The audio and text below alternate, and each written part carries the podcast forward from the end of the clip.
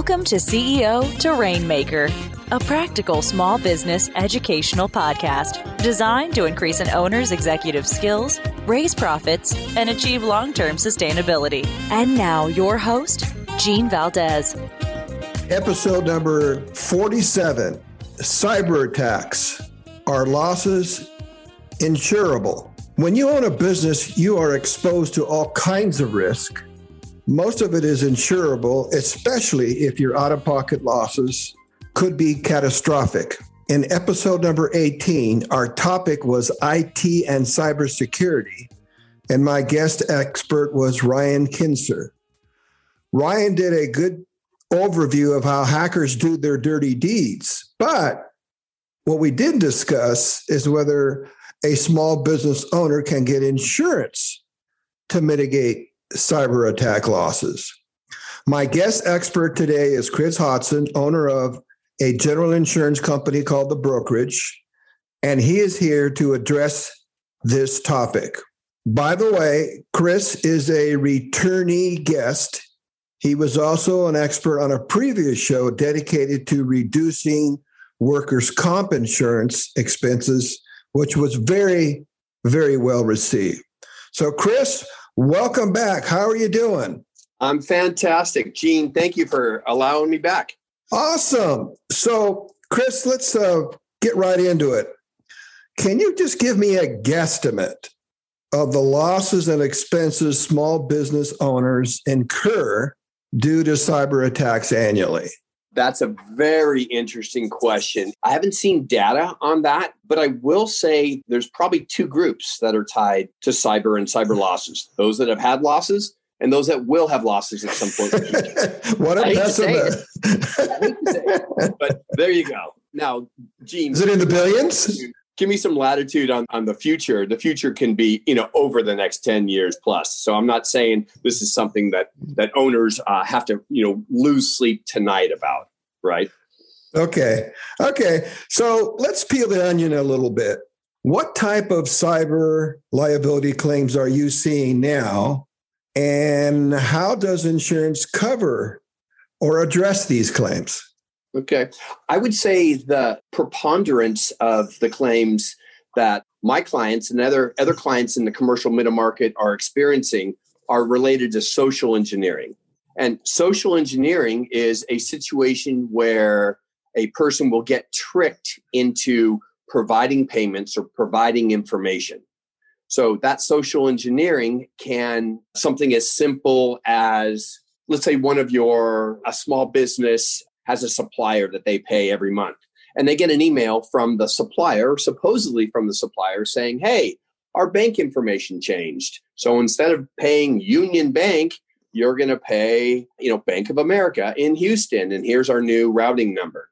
And the business owner will change the accounting information and send off the payment, thinking they've responded to the, the correct payment for their, their supplier. And then the supplier will notify them and say, hey, we never got your payment. And that's when they, they discover that they were tricked into making a legitimate payment to an illegitimate source. Gotcha. Gotcha. Okay. So, can a small business owner obtain coverage or is it only for big companies? And if the little guys can do it, what might it cost? What are the premiums based on? Is there a formula? I mean, how do you gurus work this one? So, great question. So, yes, this coverage is available for all. It's interesting. It's a, relatively new coverage form. This is a new area of risk that business owners face. So, like anything, oftentimes the coverage is evolving, and underwriters and the insurance companies are figuring out what's the best way to provide the services that will protect businesses and how can we do it profitably we meaning the insurance company so it's something that's that's ever changing for instance one of the programs that my firm has been working with extensively for the last say 2 years is a program. I guess I can name them. It's not a problem. It's called Wingman, and that's the name of, of the program. They are a like a managing general agent that has insurance backing from an insurance company, and they were providing fairly robust coverage at a fairly nominal price. And by nominal, it depends on the size of the business, it depends on their volume of sales and that sort of thing. But to give you an idea, we were able to secure a million dollars of coverage for some smaller clients at the something close to a thousand dollars a year sort of premium level. Oh, and, that's and all from there. Yeah. So it was it was was fairly economical for a smaller business. We actually did one or two deals where it was, you know, in the in the high hundreds from a premium standpoint. Gene, I'm afraid those days have kind of gone gone by the wayside because the insurance companies have really started to take a lot of losses. Okay, that was my next question. Are the insurance companies making money on it? Do we see this on the horizon, or it's just like buyer beware? You take care of your own shop. We're not here to bail you out. Yeah, so there's definitely some upward pressure on premiums. Again, as these underwriters figure out how to navigate this market, and again, how to provide that coverage at, at a reasonable expense for the business owners. Okay, but at least today it is available. Absolutely. And, and, it sounds like it's reasonably affordable. So, but that doesn't mean that could be permanent, but that's that's a good sign. So, Chris, what can companies do to prevent cyber liability? Yeah. So there's several things. First and foremost, I would point to common sense.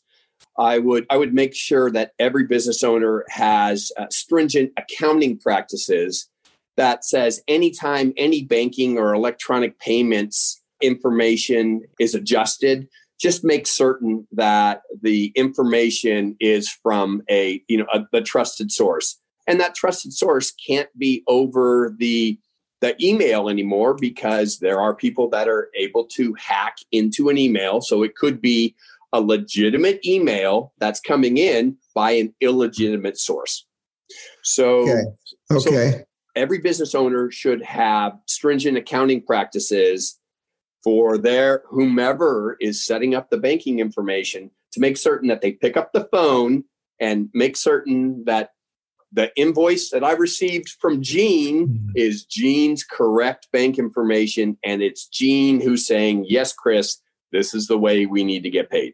Okay. So is there such a thing that cyber liability insurance underwriters, and I realize this is a new phenomenon, that they may deem a company as really sloppy with their information and they're not going to insure them, whereas somebody else runs a tight ship, has all kinds of checks and balances, and say, okay, we can provide coverage for them. Is there that does that go on?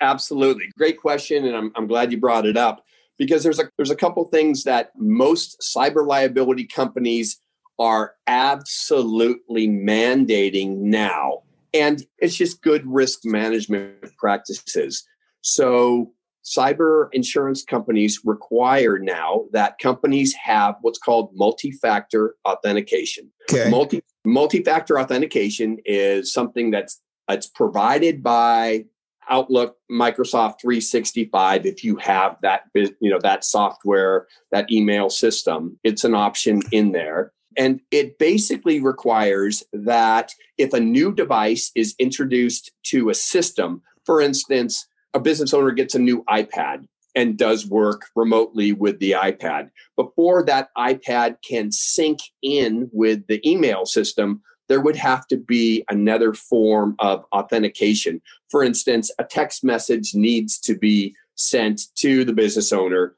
in order to register that iPad, just so that anyone, not just anyone, can log into a system. That's the first thing called, again, multi factor authentication. The second, you know, sort of bare bone requirement that insurance companies require is cloud backup. Okay. Okay. All right. So then, any member of my audience is interested in securing that kind of coverage.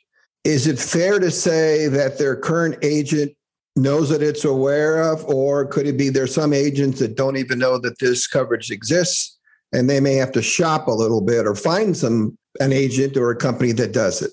I would expect that most agents have some degree of familiarity with cyber now because you, I mean you can't you can't go anywhere without hearing about cyber losses.